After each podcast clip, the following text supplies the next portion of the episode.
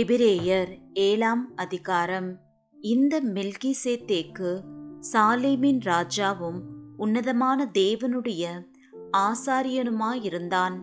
ராஜாக்களை முறியடித்து வந்த ஆபிரகாமுக்கு இவன் எதிர்கொண்டு போய் அவனை ஆசீர்வதித்தான்.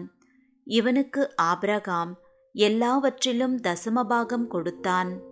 இவனுடைய முதற்பேராகிய மெல்கிசேதேக்கு என்பதற்கு நீதியின் ராஜா என்றும், பின்பு சாலேமின் ராஜா என்பதற்கு சமாதானத்தின் ராஜா என்றும் அர்த்தமாம். இவன் தகப்பனும் தாயும் வம்ச வரலாறும் இல்லாதவன்.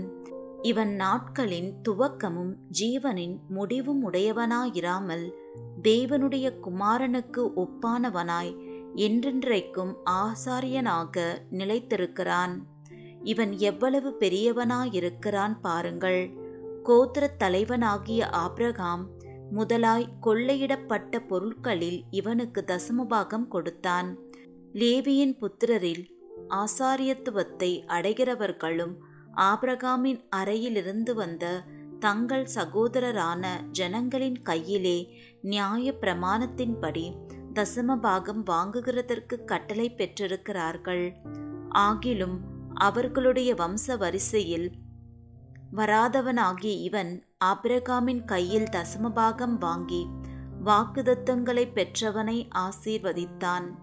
சிறியவன் பெரியவனாலே ஆசீர்வதிக்கப்படுவான், அதற்கு சந்தேகமில்லை. அன்றியும் இங்கே மரிக்கிற மனுஷர்கள் தசமபாகம் வாங்குகிறார்கள், அங்கேயோ பிழைத்திருக்கிறான் என்று சாட்சி பெற்றவன் வாங்கினான்.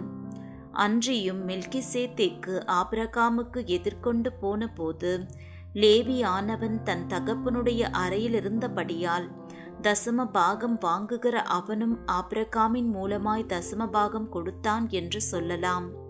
அல்லாமலும் இஸ்ரவேல் ஜனங்கள் லேவி கோத்திர ஆசாரிய முறைமைக்குட்பட்டிருந்ததல்லவோ நியாய பிரமாணத்தை பெற்றார்கள்.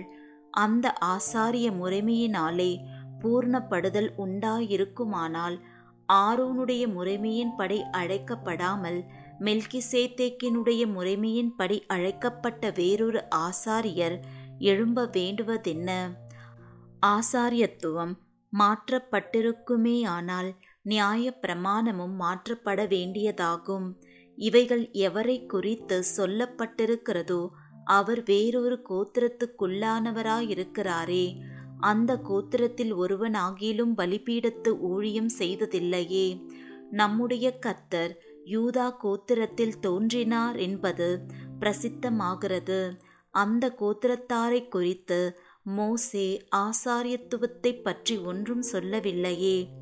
அல்லாமலும் மெல்கிசேதேக்கு ஒப்பாய் வேறொரு ஆசாரியர் எழும்புகிறார் என்று சொல்லியிருப்பதினால் மேற் சொல்லியது மிகவும் பிரசித்தமாய் விளங்குகிறது.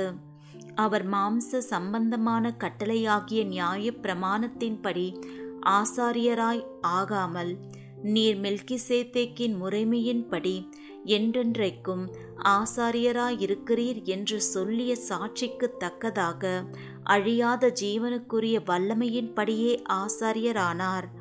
முந்தின கட்டளை பலவீனம் உள்ளதும் பயனற்றதுமாயிருந்ததின் நிமித்தம் மாற்றப்பட்டது. நியாய பிரமாணமானது ஒன்றையும் பூர்ணப்படுத்தவில்லை. அதிக நன்மையான நம்பிக்கையை வருவிப்பதோ பூர்ணப்படுத்துகிறது. அந்த நம்பிக்கையினாலே தேவனிடத்தில் சேருகிறோம். அன்றியும் அவர்கள் ஆணை இல்லாமல் ஆசாரியராக்கப்படுகிறார்கள். இவரோ நீர் மெல்கிசேதேக்கின் முறைமையின்படி என்றென்றைக்கும் ஆசாரியராயிருக்கிறீர் என்று கர்த்தர் ஆணையிட்டார், மனம் மாறாமலும் இருப்பார் என்று தம்முடனே சொன்னவராலே ஆணையோடே ஆசாரியரானார்.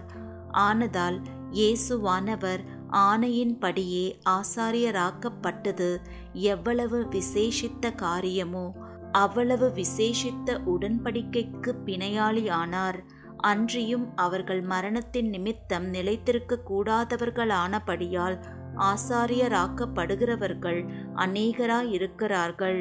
இவரோ என்றென்றைக்கும் நிலைத்திருக்கிறபடியினாலே மாறிப்போகாத ஆசாரியத்துவம் உள்ளவராயிருக்கிறார். மேலும் தமது மூலமாய் தேவனிடத்தில் சேர்கிறவர்களுக்காக வேண்டுதல் செய்யும்படிக்கு அவர் எப்பொழுதும் உயிரோடு இருக்கிறவராகையால் அவர்களை முற்றுமுடிய ரட்சிக்க வல்லவராயும் இருக்கிறார். பரிசுத்தரும் குற்றமற்றவரும் மாசில்லாதவரும் பாவிகளுக்கு விலகினவரும் வானங்களிலும் உயர்ந்தவருமாயிருக்கிற இவ்விதமான பிரதான ஆசாரியரே நமக்கு ஏற்றவராயிருக்கிறார்.